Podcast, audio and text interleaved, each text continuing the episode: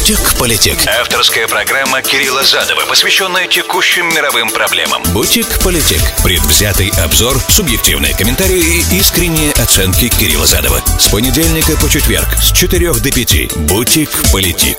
Сказал, как обрезал. Приветствую, друзья, с вами Кирилл Задов, это Бутик Политик. Сегодня 25 июня 2022 понедельник. Начнем эту неделю в этой программе с того, что непосредственно вот возникает прямо на наших глазах и развивается, и мчит нас всех к серьезной проблеме. Это история агентства Сахнут деятельности в России и все, что к этому привело, и каковы могут последствия, и какие выходы есть сценарии, какие есть сценарии выхода, простите, из этой ситуации, что нужно делать на самом деле, а не то, что на поверку кажется, наверное, первоначально правильным. Вот э, в этой ситуации, для того, чтобы избежать этой проблемы, которую все еще можно решить, мне так кажется, полюбовно. Пока. А потом мы перейдем к поставкам э, газа, вернемся к этой теме, которая с прошлой недели с нами пришла, и в эту. Э, последняя история с Северным потоком, недополученные турбины и так далее. Расскажу, там есть интересные детальки небольшие, вот. И потом завершим эту программу, как я планирую, естественно, если все пойдет по плану. Относить, завершим программу темой российско-казахстанских отношений, которая тоже, на самом деле, непростая тема. Начнем ее касаться, так, аккуратненько, чуть-чуть ее приоткроем и сильно в глубь не сможем, наверное, зайти, но да, сколько сможем, зайдем. Вот такой план на сегодня. Напоминаю, что вы можете мне писать 347-460 0877. Это смс-портал прямого эфира для тех, кто в прямом эфире меня слушает. Application iHeart, Application RUSA Radio, э, веб-сайт RUSA.FM везде в нации, RUSA.FM даже во всем мире. Также, те, кто смотрит меня на YouTube, любой точке земного шара, подписывается. Благодарю вас, друзья, за доверие. Количество подписчиков неуклонно растет. Добро пожаловать на канал и, соответственно, пишите там ваши комментарии. На необходимые я буду отвечать прямо там, а некоторые, которые важны для всех, вопросы я буду освещать в передачах следующих. Вот такой план на сегодня, друзья. Пожалуйста, пишите 347-460-0877. Бутик-политик. Сказал, как обрезал. История началась несколько недель назад. Я имею в виду та часть истории, которая касается непосредственно Сахнут. На самом деле история началась намного раньше.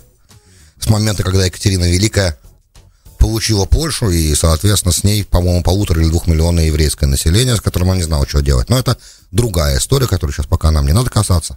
Это совсем уже дела давно минувших дней. В общем и целом, а, Сахнут получил письмо, о котором Джерузалем Пост сразу написал, кстати, тогда, что все, Сахнут будет закрываться, и вот письмо официальное на эту тему уже есть. Но это было не так. Сахнут, как обычно, простите, Джерузалем Пост, как обычно, э, как любое масс-медиа, да, как любая газета, э, всегда падка на сенсации и бежит немножко впереди паровоза, бежал в тот момент впереди паровоза. Письмо, на самом деле, насколько я помню, говорило о том, что есть определенные проблемы в деятельности Сахнута, которые а, в несоответствии процедуре деятельности Сахнута еврейского агентства российскому законодательству. Напомню, российское законодательство, если не ошибаюсь, 2014 года говорит, гласит, что э, никакая компания, ни российская, ни иностранная, в принципе, не имеет права держать информацию о российских гражданах на серверах, э, компьютерных серверах за границей. Это запрещено делать по закону Российской Федерации. Соответственно, любая структура работающая на территории Российской Федерации обязана исполнять закон Российской Федерации. И тут как бы момент, э, что Сахнут, в принципе, так и действует, ведь потому, э, то есть хранит информацию для при необходимости за границей. Насколько я понимаю, что ведь э, информация о потенциальных репатриантах, она должна прибыть в Израиль по определенным моментам сначала, на всяческие разные проверки, тоже и там какое-то время там находится эта информация, и это является нарушением закона, если следовать непосредственно букве закона. Таким образом, Знамек в этом письме уже был, да, привести в соответствие деятельность а, Сахнута, привести действия Сахнута в соответствии с российским законодательством, вот что я пытаюсь сказать. Но этого, как мы понимаем, в тот момент сразу не произошло. Да, и через несколько недель было распоряжение, вот печально известное, о котором стало вот, которая, информация, которая пришла вот сейчас, о том, что Минюст превратился в басманный суд, ее специальное управление, я так понимаю, Минюста России, о том, что вы инициировать процедуры по закрытию, да, для этого, то есть судебные слушания должны быть назначены, если не ошибаюсь, на конец этого месяца. Значит, теперь некоторые вещи, которые дальше я буду говорить, они не всегда объясняем, объясняем рационально, но часть из них да, часть из них нет. Постарайтесь это воспринять, а дальше как бы уже э, посмотрим, как в итоге все это разрулится. Но нужно понимать несколько вещей. Значит, первый момент.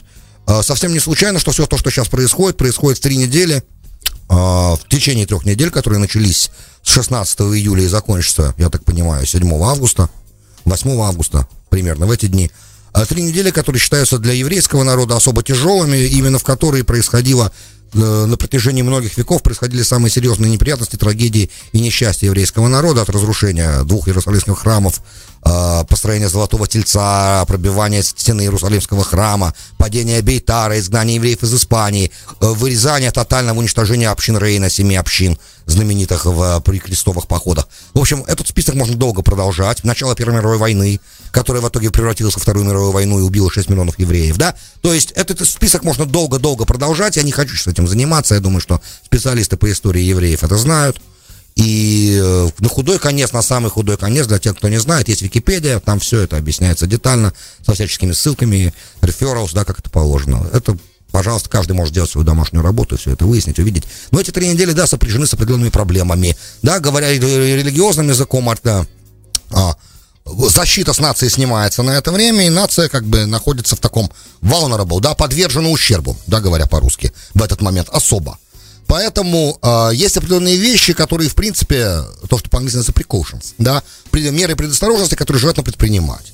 И также, кстати, в религиозной литературе, опять же, то, что сейчас касается метафизики немножко, да, в религиозной литературе говорится, что на это время желательно вести себя особо аккуратно в взаимоотношениях с представителями других наций, а, не обострять ситуацию никогда, да, не идти на конфликт. Желательно, опять, если этот конфликт не был тебе навязан, да, как в случае со Второй Ливанской войной, например, которая началась как раз 16 Тамуза 2006 года и закончилась непосредственно сразу после Тишабав. Как раз по прошествии этих трех недель достаточно скоро война перешла как бы из разряда тяжелого с большими потерями в достаточно быструю быстро завершилась. Опять же, результат, кстати, не очень хороший. Понятное дело, победы там не было, многие вообще считают это поражением. Но просто напоминаю, что именно в это время, кстати, Вторая Ливанская война, вот на памяти последней, вот последнего того, что происходило.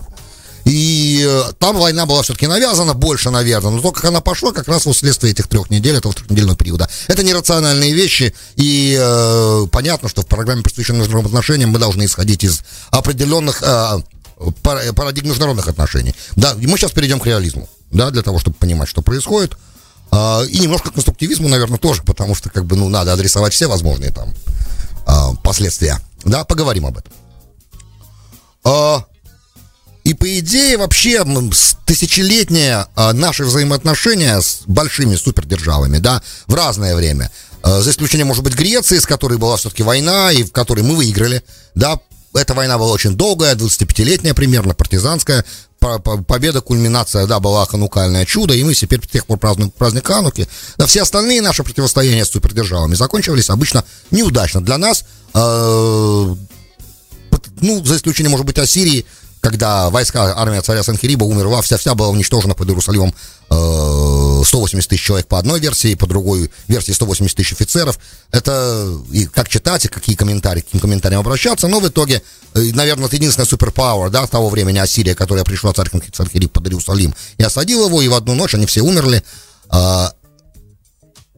Это, наверное, единственный случай, когда супердержава и наше противостояние в прямом, против, в прямом конфликте, да, оказалось э, старше для нас победным, да, но в тот момент стоял храм, есть разница.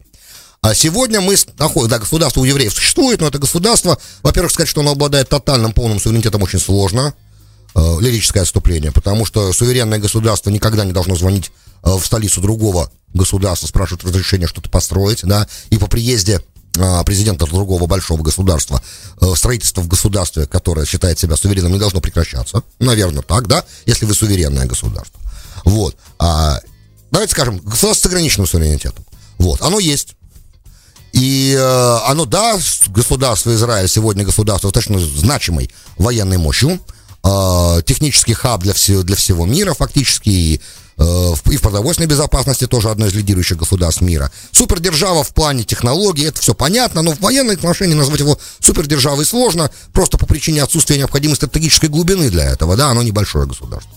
Хотя, да, ядерное оружие, скорее всего, у него есть. И есть достаточно высокопрофессиональная армия с достаточно неплохим резервным потенциалом. До 100 тысяч можно поставить любой момент под ружье, как я понимаю. Это все так, это все так и есть, но опять же с супердержавами этому государству невозможно мериться. Поэтому, соответственно, любые разговоры, сразу хочу сказать, любые разговоры о так называемых о, в ответных мерах, которые временный премьер-министр позволяет себе вести сейчас, они, опять же, мало того, что они самоубийственны, они еще загоняют ситуацию в еще большую, да, в еще большую а, дыру. И этого надо избежать любыми силами. Да, теперь относительно того, как, что к этому в итоге привело, да, к той ситуации, в которой мы сегодня находимся, и к ситуации э, потенциальной опасности для достаточно большого количества евреев, которые сегодня в России проживают. Их, напомню, в России по самым минимальным подсчетам сейчас полмиллиона, но есть и другие цифры, э, толку их называть, я считаю, нет но они есть. И опять же, как и было в Советском Союзе, до двух миллионов человек, потому что, а, далеко не все говорят, что они евреи, б, э, когда мы говорим евреи России, они, их количество сильно увеличилось после распада Советского Союза, потому что многие, много евреев из разных подсоветских республик прибыло в Москву и в Ленинград для того, чтобы продолжать жизнь уже в, в более как бы спокойной обстановке. Это тоже происходило. Теперь, а, премьер-министр Лапид стал премьер-министром совсем недавно, правда, после того, как парламент был распущен, и Беннет ушел с позиции, хотя мог на ней оставаться еще достаточно долго. Но по коалиционному соглашению в случае э, распуска коалиции Лапид становится временным премьер-министром до выборов и сформирования следующей коалиции. Он стал, да, до этого он был министром иностранных дел, и, кстати, в качестве министра иностранных дел он в России бывал, и все необходимые, э, весь лип-сервис, который нужно, да, то есть все, что губами нужно было произнести, произнес ртом, да, и о великой роли России в спасении евреев от Холокоста в том числе, и в том числе в том, что он жив только благодаря России, потому что именно советский солдат освободил его отца из концлагеря, например. Да, и он как бы говорил это все в присутствии российского министра иностранных дел, и, по-моему, возносил венок к могиле неизвестного солдата, то есть все, что необходимо, было сделано. И с началом украинского конфликта ситуация немного поменялась, да, потому что Нафтоли Беннет, тот премьер-министр, э, вел себя достаточно корректно и не занимал стороны, понимая, что от стейкс, да, что, как, что да, какие ставки в этой игре. Первую очередь, естественно, благополучие и существование огромной еврейской общины территории Российской Федерации, раз, и, естественно, взаимоотношения с Россией, как с э, военной мощью, которая находится на границе Израиля. То есть суперпауэр на севере, который граничит с Израилем, де-факто российские войска стоят на сирийской границе. И плюс возможности беспрепятственно фактически э, ликвидировать иранские цели, что, опять же, как мы уже раньше э, этот вопрос поднимали, помогает интересам России в какой-то мере тоже, потому что подобные удары, наносимые по иранским целям в, на Сири, в Сирийской Арабской Республике, также, естественно, контролируют определенное распространение иранского влияния. Что России ведь тоже не очень хочется, чтобы э, иранское влияние в Сирии крепло и становилось все больше и больше. Но, как я уже и говорил, раньше, и мы этот вопрос, и э, этот момент происходил, было понятно, что с отрезанием Запада Россия будет дальше смотреть на Восток, а на Востоке кто в основном? Китай и Иран, больше никого нет, с кем еще работать? И это сближение позиции России и Ирана рано или поздно приведет к ухудшению ситуации для Израиля, потому что Иран будет фактически требовать от России, контролирующей все воздушное сирийское пространство, большего как бы внимания к иранским интересам там. Да? То есть как так, ребят, вы контролируете небо, как же так получается, что израильтяне могут наносить нам удары, э, вы на это смотрите сквозь пальцы. Это же не совсем хорошо, логично. То есть по какой-то момент это можно, от этого можно просто отмахиваться, но при сближении позиции это делать сложнее. Оппозиции, да, сблизились просто по факту того, что обе, оба режима, обе страны под санкциями, и, соответственно, они должны работать вместе, чисто реализм, да, для того, чтобы э, последствия этих санкций минимизировать для себя. Тут тоже все понятно. Все логично, все красиво, тут как бы не к чему придраться. Кто оказывается с краю в этой ситуации, да, кто, кого маргинализуют? Да, Израиль маргинализуется. Теперь, Яир Лапид, который позволял себе достаточно жесткие высказывания в отношении Кремля после вторжения в Украину, спецоперация, как это называет Кремль, и акт агрессии, как это называют а, Украина и Запад, а, война, как это называет Украина, естественно, потому что для Украины это война, без сомнения. Для России это спецоперация, для Украины это война, потому что Украина провела спец тотальную мобилизацию и проводит ее все время.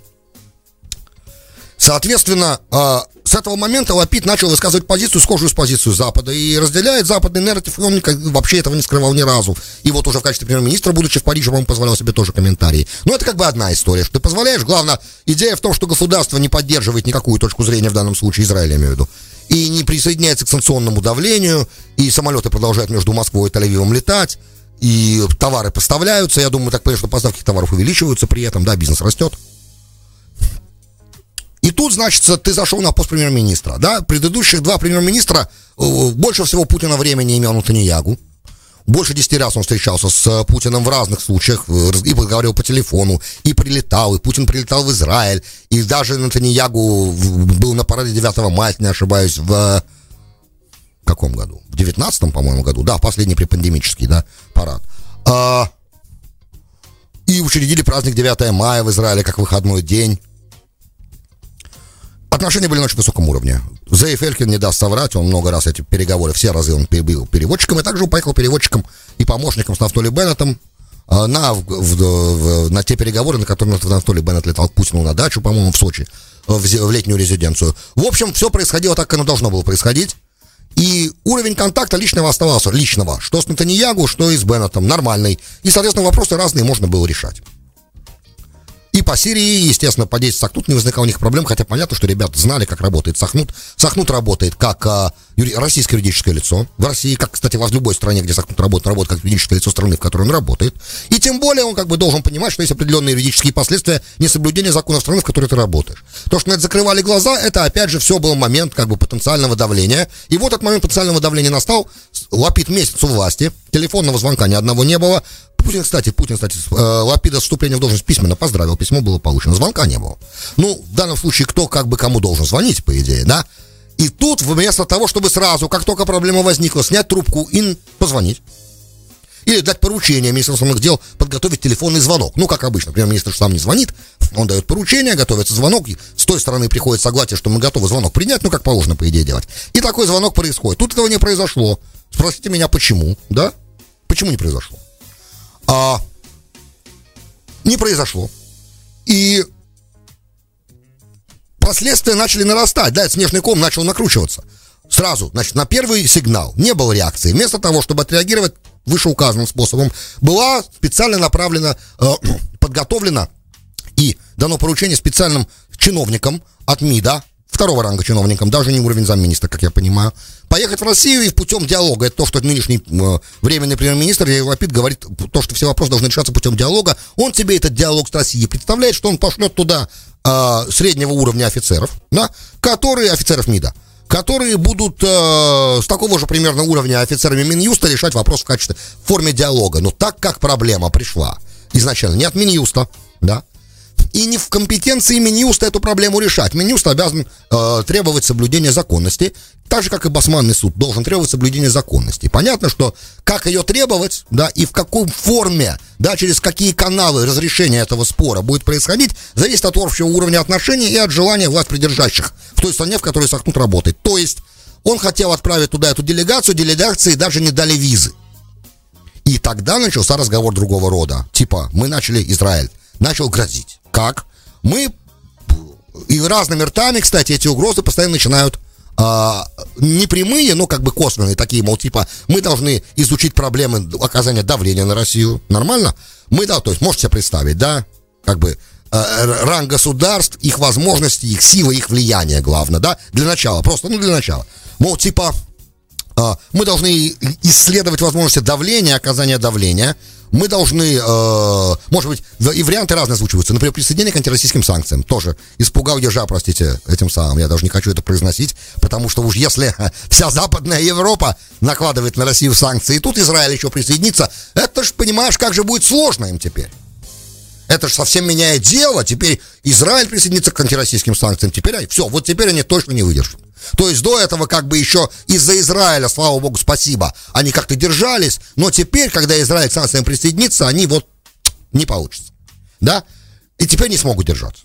Поэтому э, эти разговоры еще как бы больше вредят, чем отсутствие телефонного звонка и отсутствие диалога. Да, подобные разговоры, потому что они как бы демонстрируют две вещи. Первое, с одной стороны, просто непонимание того, с кем ты разговариваешь. Да, это очень, очень на самом деле странно э, для этого государства. То есть, ну, в принципе, неплохо было бы понимать, что в сегодняшней ситуации, может быть, я не знаю, может быть, Ейр Лапид возомнил себя царем Израиля, такого уровня, как, как минимум царь Соломон, к которому приезжали поговорить и просили, требо, просили его аудиенции в то время расцвета 40-летнего, да, золотого века иудейского царства. Его аудиенции требовали все ведущие главы мировых держав, да, того времени, да, просили его аудиенции, искали его снисхождения, искали его благоволения – не совсем так. Господин Лапид, премьер-министр государства, который на самом деле, опять же, повторюсь, да, оно да, мощное, оно да, сильное, оно да, государство евреев, но, к сожалению, в момент изгнания, который не закончился, храма-то нет, да, и он далеко не царь, а он временный премьер-министр государства, который имеет ограниченный суверенитет в данной ситуации. И нужно бы, наверное, искать любые возможности для того, чтобы не удовлетворять свое иго, да, и не показывать, что я крутой премьер-министр крутого государства в данной ситуации, потому что в итоге евреи проиграют здесь.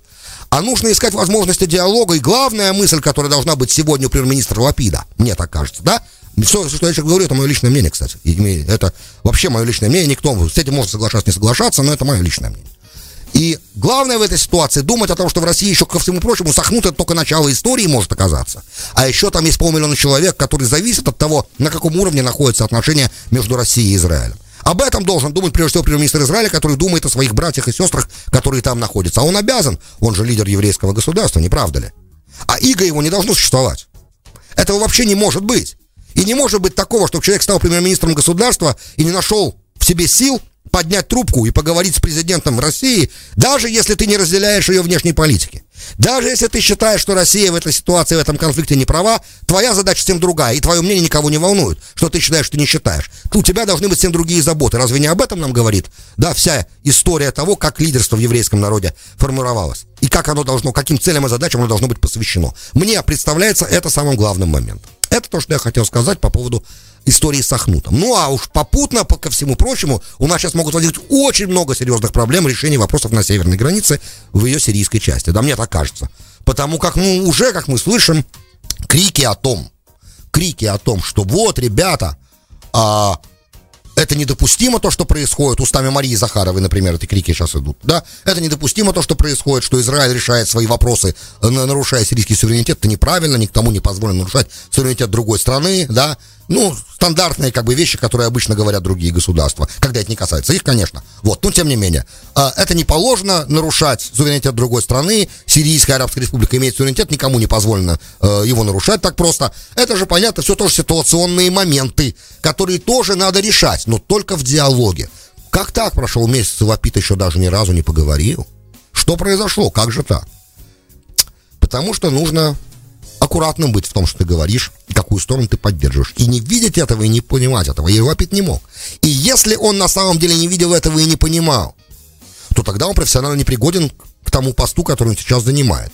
А так-то он, в принципе, на него многие возлагали достаточно большие надежды. Думали, что это тот человек, который может привести определенные изменения, привести какую-то какую-то реформу, что-то сделать такое, что не удавалось сделать до этого. И его задача как раз была в том, чтобы, ну, что его политическая задача внутри страны, была в том, чтобы не играть в политические игры на мировой арене, потому как от него никто не ожидает все равно успешной игры, а или он возомнил, что за тот год, что он был министром иностранных дел, он стал прям таким великим дипломатом, и стал так прекрасно понимать все тенденции и тренды, и теперь он мастер, да, международных отношений, и может себе позволить делать разные вещи и разные заявления, не думая о том, каким последствиям они могут привести, тогда он профессионально непригоден. Опять же, вот этот тоже момент достаточно неприятный и такое разочарование, потому как он, в принципе, мной воспринимался как человек адекватный. Да, пусть он как бы шел наперекор достаточно большому, э, большой группе интересов внутри Израиля, да, в том числе и группе религиозных, а, ортодоксальных евреев, он шел наперекор их, по крайней мере, э, интересам в краткосрочной перспективе, да, при этом говоря, что, ну, в долгосрочной они все равно выиграют, если они пойдут работать и пойдут в армию.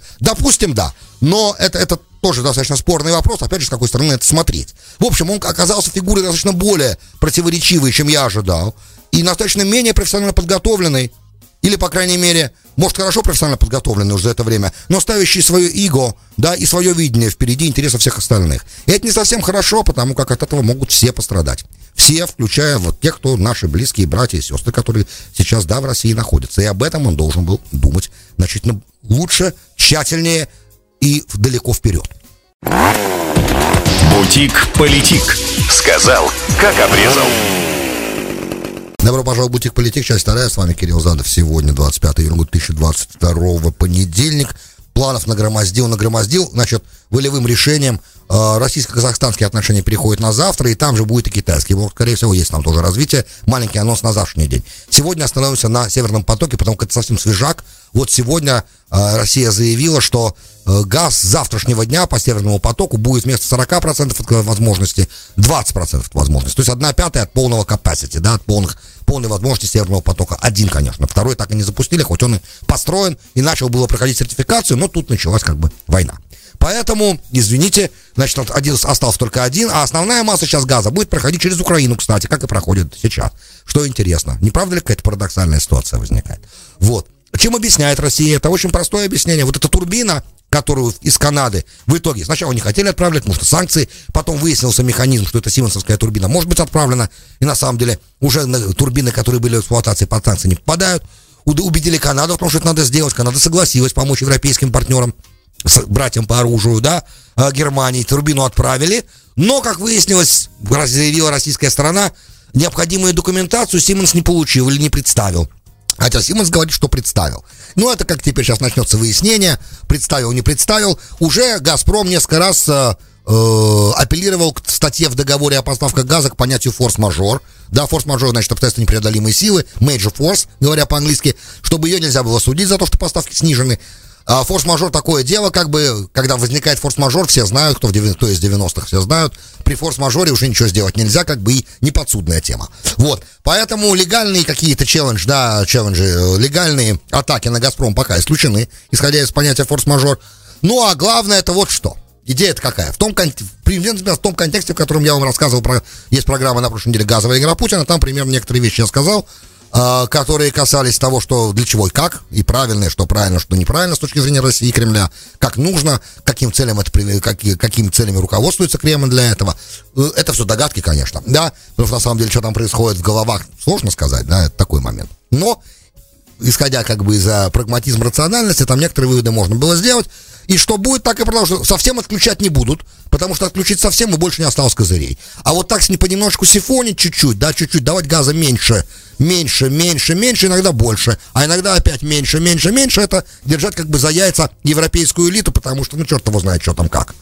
И тут как раз э, Урсула ван же объявила, что она будет требовать а, 15% снижения э, расходования газа от всех европейских партнеров. Кстати, Греция уже заявила, что Греция это не может это делать, и просто ее освободить от подобных решений Евросоюза, потому что для Греции это невозможно. Не спрашивайте меня, почему невозможно. Видимо, сейчас, э, особенно туристический сезон же идет, видимо, ну не получается у Греции сейчас на 15% снизить потребление. Это как-то, ну, наверное, правда, не могут или не хотят. Ну, неважно. Говорят, что не могут, значит, не могут. Не могут, значит, попросили уже Евросоюз с них это обязательство снять, да, чтобы на них не распространялось это решение Евросоюза. Вот, а идея была какая? Эти 15% излишков скопить, сдержать и таким образом обеспечить себя на зиму. А на зиму обеспечить себя теперь будет сложнее, и на 15 сократить будет сложнее, потому что вот еще урезал Газпром, да, то есть как бы опять же, секунду, что вы даете, а, они все не понимают, что они же не с дураками играют в этот, в этот покер, правильно? Получается, что вы как бы объявляете о своих намерениях. К 2027 году вообще отказаться от поставок российского газа. Ну, другая сторона будет что? Терпеливо ждать, когда же вы удосужитесь это перестать делать, да? Опять же, там много на пути к этому, к этой энергонезависимости от России еще подводных камней и подводных боеприпасов, в частности, да, я вам об этом тоже рассказывал. Есть много моментов, которые затрудняют подобный переход, и вообще, предложение не такое большое, как хотелось бы. Его, кстати, ливанско-израильская история с обещаниями Хизбаллы начать войну в случае чего, да, и облетами, кстати, лапидом пресловутым э, газовых месторождений там, где, которые с точки зрения э, Хизбаллы являются спорными с Ливаном на территориях, да, эти облеты тоже, на самом деле, нехорошая демонстрация, потенциальная эскалация возможна из-за этого. В общем и целом, газовый рынок не такой, как бы, как оказывается, альтернативный в Европе. Не так-то все просто, я уже не говорю о значительном превышении цены LNG, Liquefied Natural Gas, над э, того, который идет по, по трубе. А получается, что Европа остается практически почти без газа, который по трубе, и у нее остается, вот вы хотите перейти на жиженый, вот пытайтесь, пожалуйста, стройте, посмотрите, как оно у вас получится. В общем и целом, к зиме, скорее всего, Европа не будет готова. Ну и опять же, а в, ответ-то все одно и то же, ребята, вы же ведете против нас санкционную войну, говорит там российская сторона. Ну, это как бы, санкционная война, это такое дело. В ней же должна быть какая-то ответочка, вот ответочка прилетает. Поэтому э, в войне же, как известно, все средства хороши. И это один из вариантов. Есть у этого обратная как бы проблема, конечно, есть, да, потенциальный backlash, да, так называемый. Есть, конечно. Теперь они точно знают, э, что вот надо как можно быстрее любыми силами избавиться от России в энергоресурсах. Но могут ли они это сделать? Это как бы тот самый вопрос, на который у нас ответа нет.